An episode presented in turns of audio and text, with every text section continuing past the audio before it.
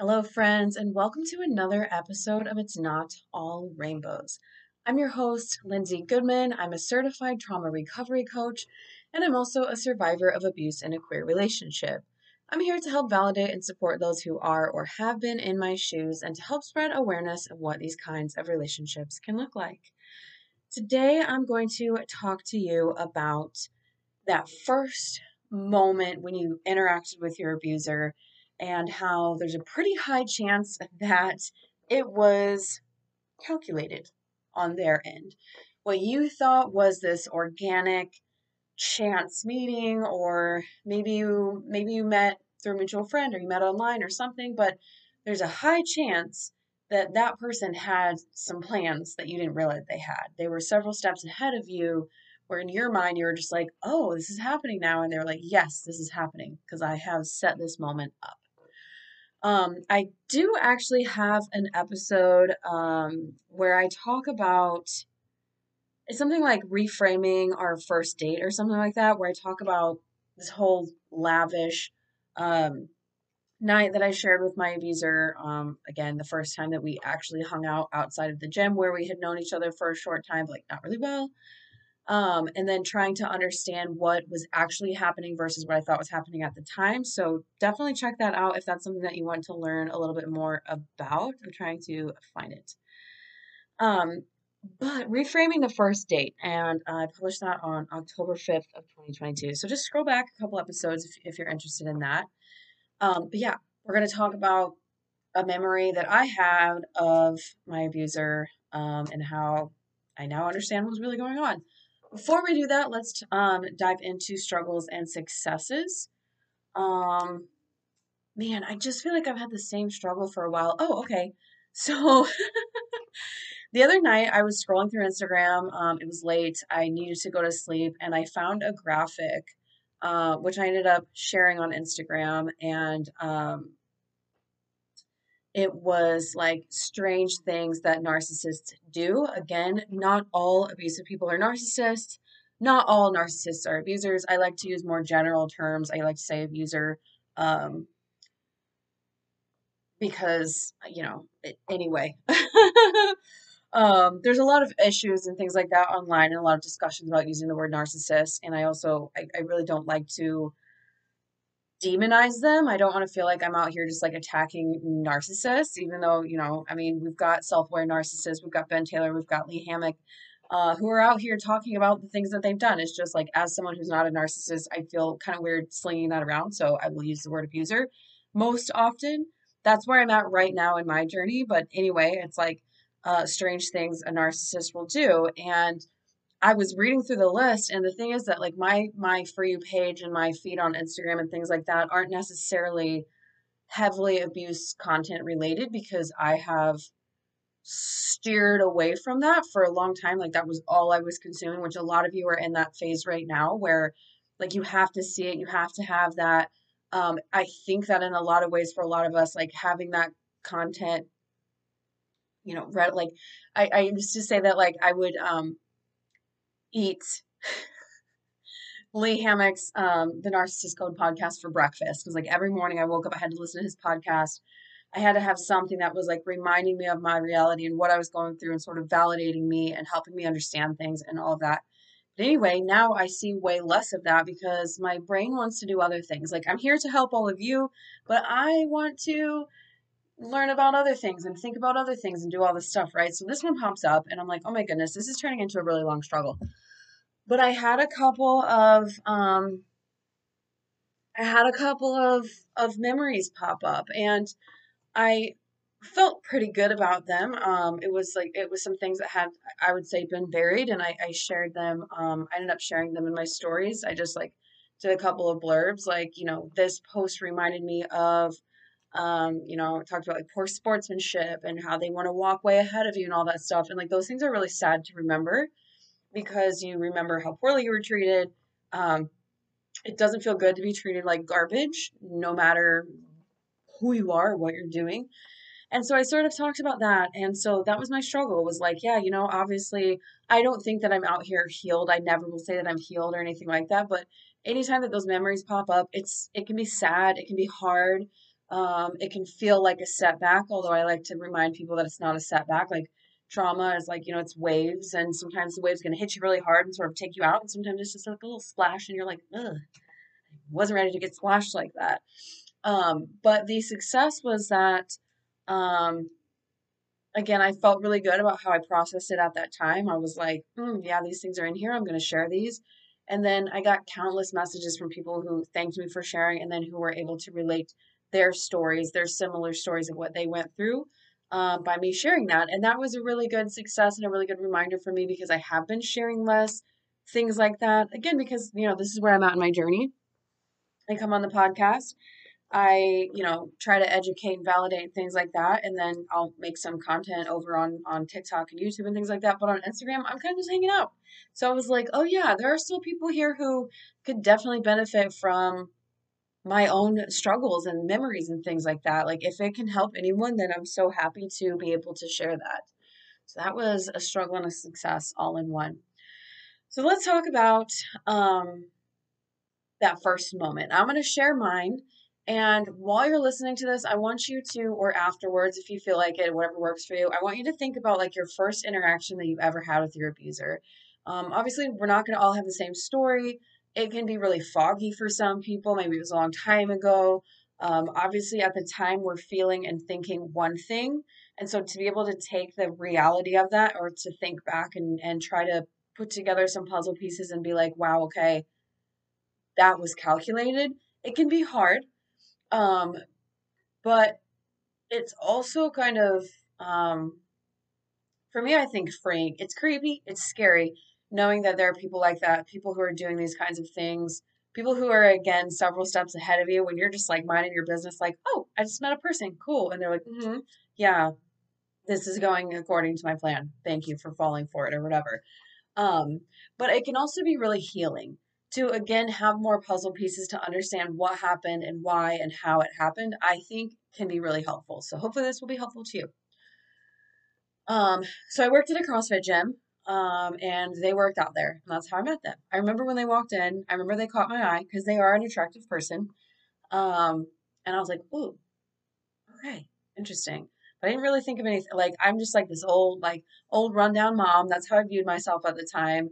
Uh, I was very tired, to be fair. I was very run down. I was, um, I was pretty lonely. Um, I was pretty much alone all the time with my kiddo and three dogs and trying to like work some just to get out of the house and stuff like that because i'm actually i'm a sign language interpreter if you don't know that about me. Uh, but i wasn't doing that work when my son was little because i wanted to be home with him and i got to take him to the crossfit gym with me which was like sure i'll go make a couple dollars see some people work out for my kid um, and so that was working out for me. Kind of regret that i don't really regret it because you know this was this whole situation really helped me to after i left um, to heal a lot of my childhood trauma or begin the process of healing that which I believe, like, I'm not saying like, oh, I got abused so I could heal that, but like, I don't know if I would have figured out some of the things that were like buried so deep in there without the situation. So I don't, I don't regret, um, I don't regret anything. Obviously, there's a lot that I would say that I would do differently now, um, and will never repeat. Uh, but we can't go back and rewrite those stories, right? So one day I was at the gym and um, my son was there and he had a little green Jeep, like the die cast Jeeps, and he like pulled it back and it went, you know, across the gym. And they walked over and picked it up and crouched down and, and handed it to him. And they were like talking to him, didn't really say anything to me. And I remember watching them and I was like, man, this person's really good with kids. That's cool. Um, and just was like, that's really cute. Like, I wish, um, my son's dad and I, who I co parent with, and I, this is gonna sound weird. I try very hard not to like say bad things about him or complain about him or anything like that because we work really hard to have a good relationship, and for the most part, it is good. But I felt um, that he wasn't spending the amount of time with our son that that I would like him to have spent. I wanted him to be like my dad. So I was like, oh, I was always pretty sad. I was like, man, this guy only ever does his work. Like he's not around. Like it's just me and Ad hanging out. It's just me and Ad against the world. Um, and I was, uh, yeah, like I said, I was very lonely. And so, of course, that caught my eye that here was this person who was like, you know, like thought my kid was cute and fun or whatever. And so, like, there were more interactions like that, surely. I don't remember the rest of them as vividly as I remember that one. Um, but time went on, and we ended up, you know, like we would go to an event where like mutual friends were there and things like that. And then fast forward, and I've already done episodes about like how we first ended up hanging out, things like that. Again, it's going to be like the first date. I've talked about the day at the park. This is all sort of like things that I've talked about. So definitely go back and check those out if if that's something that you want to know more about in terms of like my personal story and my thoughts about those things and sort of some tactics thrown in there. But what happened was that all throughout our relationship, up until almost the end, my abuser would say, Yeah, I never really noticed you at the gym. Like, you know, you're like a mom, like, which was also part of their devaluing because they were saying, like, you were not valuable. You were not someone that I would notice. You were not, which again, like that happens. Like you could be working out next to like your future spouse for three years before you're finally like, this person's kind of cool.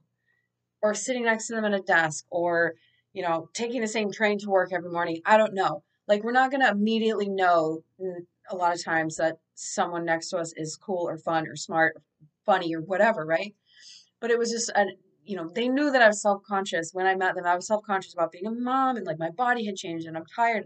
And I had this kid that's clinging to me, like, who would find me attractive? And of course, you know, in my marriage, like, I didn't have that kind of like, it was just me. We were like roommates, you know, whatever. There's a lot more to that uh, story. But I was just like, you know, really self conscious about that. And they knew that. So they would say things like, yeah, I never noticed you. Like, you're a mom and like, you're just always with your kid. And like, I'm over here and I'm like this cool single person, which they weren't. Like they weren't single. Um, they're also not that cool. I'm just kidding. kind of. Uh, oh man, I really. It's funny. I really try not to like say bad things about my abuser. You know, like I'll say like these are the things they did, and this was our dynamic, and these are the things that I discovered. But I definitely try not to like actually say like you know they weren't smart or they weren't funny or whatever. I don't. I don't talk like that. So pretend that didn't happen. Man, I'm just rambling here today. Thanks for going on this journey with me. But anyway, so they would maintain that they never noticed me, like they weren't interested in me at all. And then I remember the moment, it was like near the end of our relationship, that they started saying, Yeah, I remember how lonely you were. I remember seeing you like walking. I would drive past and you would be walking with your son in the stroller and you were all by yourself. You were always alone. And what that did was flash me back to when we first interacted in the gym with the green Jeep and said, aha, because that whole time, the first night we hung out, I was like, how could you not? Like, this felt like it was that there had been like build up and that we had both been like kind of eyeballing each other and things like that. Like, but this whole time you've been saying that you've never noticed me. They had noticed me. They'd been watching me. They saw me at the gym by myself. They may or may not have seen a time that my husband did show up and interact with me and clocked it as an unhealthy relationship. And we're like, there's space here for me to jump in.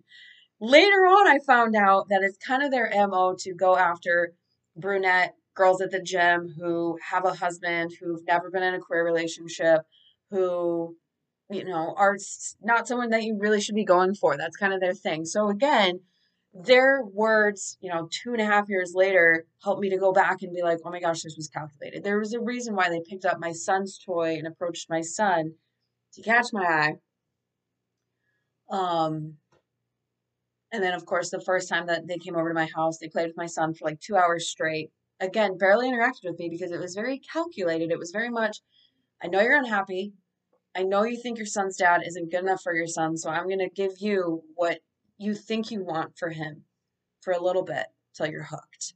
So, again, if I'm t- if I'm if anyone who's never been in this situation is listening to me, they're like, you're really just giving this person a lot of credit and sounds like you're paranoid and you're making this up. But if you're listening to this and you've been in this situation, you might also be having some aha moments where you're like, oh my gosh, what you thought was this innocent, just luck of the draw kind of thing was something that they had been thinking about, something that they had been planning for. And then, of course, I watched this happen with the next, um, the new supply. This new girl comes with her soon to be husband. She's cute, She's brunette, she's fit, she goes to the gym with her husband, all that stuff. And, you know, immediately caught my abuser's eye. This is around the time that, like, I'm sort of on my way out. They know the relationship isn't good. They know that I'm starting to see them for, for who they truly are. And they're researching. They're asking this person, you know, what's your Enneagram? looking up what their Enneagram is. Like these are the things that I saw happening. And I remember asking, like, why are you looking up your Enneagram with her Enneagram? Like that feels kind of like like weirdly because it was like, are they compatible? Um and another thing that's really scary, and this is like off topic, but this made me feel so guilty for a long time, was that like I had told my abuser because I got really into the Enneagram when I was like trying to figure out what was wrong with me and our relationship that Enneagram nines are like the kindest, sweetest people pleasers, like really um like they don't have a lot of boundaries and stuff like that. If you're an Enneagram nine, I love you. You're some of the nicest people I've ever met. But also one of my like closest people is an Enneagram nine, and I'm always like, stop, put a boundary down, put a boundary with me. Like stop saying yes just because someone asked you. Like you don't have to people please all the time. And so I kind of felt like I helped set that ball in motion because I was like, Enneagram nines are amazing. And then they found out she was an Enneagram nine and they're like, oh, she'll be so easy to manipulate. She'll just be like, whatever. Anyway, that's something that really bothered me for a long time. But I realized that there was nothing that I could have done to help her avoid whatever she went through. Um, you know, once these people have their someone in their targets, not a lot can be done to stop that from happening. But anyway, yeah, so they did the same thing with this next girl at the gym, which then also helped me understand a little bit more fully as well. Like every time they were showing up at the gym, and then this next person that they were targeting was setting up at the gym or coming to the gym, they were watching those interactions. They're watching, like, where's the weakness? Where's my moment? When can I make this move? And they know. So again, I know this was really specific to like myself and the next person who came along because it was just like, you know, my abuser has this like really solid pattern. Um, yours might be totally different. I don't know what your situation is going to be. But if you can think back again and think about how that first interaction was, or one of those first interactions, and see if you can come up with something that makes more sense versus just being like, yeah, I just met this person and they seemed like they were really kind and everything was good, and then everything changed. I'll be right out to put it on for you, okay? Yeah, I'll be right there. Okay? Yeah, so I hope that helps you to have a little bit more of an understanding of what happened. Because again, these kinds of relationships, most of the time, they're not just not just randomly happening. One person in the relationship has a plan for it. Obviously, my little kiddo just came in. He asked for something for me, so I'm gonna go help him out and wrap this episode up. If you want to work with me, if you want to um, schedule a one-on-one coaching meeting with me, I offer 30 and 60 minutes coaching sessions, you can go to my website, thelindsaygoodman.com, click on the coaching session eh, mm, tab. click on the coaching tab and go ahead and make an appointment with me. I do have limited, um, if you go to the website, you'll see that there's like a lot of availability, but what I do is once a limited number of people book every week, I shut it down for that week because I do have another career, I have a kiddo, I have a lot going on. So if you want to get in with me, in fast because it does uh, book up really quickly some weeks. And um, if you are queer, as I am, you are welcome to join my LGBTQ support group for survivors. I'm wrapping this up. I'll be right there. Okay? Yes, I'm coming right now. It's going to be one Saturday a month. It's with Trey Delatorre from I Was Like Yo Trey. Um, again, one Saturday a month. Those links are on my website and on Trey's website as well. We want to really be able to help people, and we know that there is definitely a shortage of help for the queer community. So we're excited to get that up and running. Uh, by the time you hear this episode, we will already have had our first session. So um, definitely feel free to jump into that or share if you know someone who might benefit from that. If you like this episode, please rate, review, subscribe. It really does help to get this into the ears of the people who need it the most. And I really appreciate that. I read all of your reviews and definitely am so thankful for them. Um, other than that, take care of yourselves, do something nice for yourself today, and drink some water. I want to do the same. I'll see you all next week.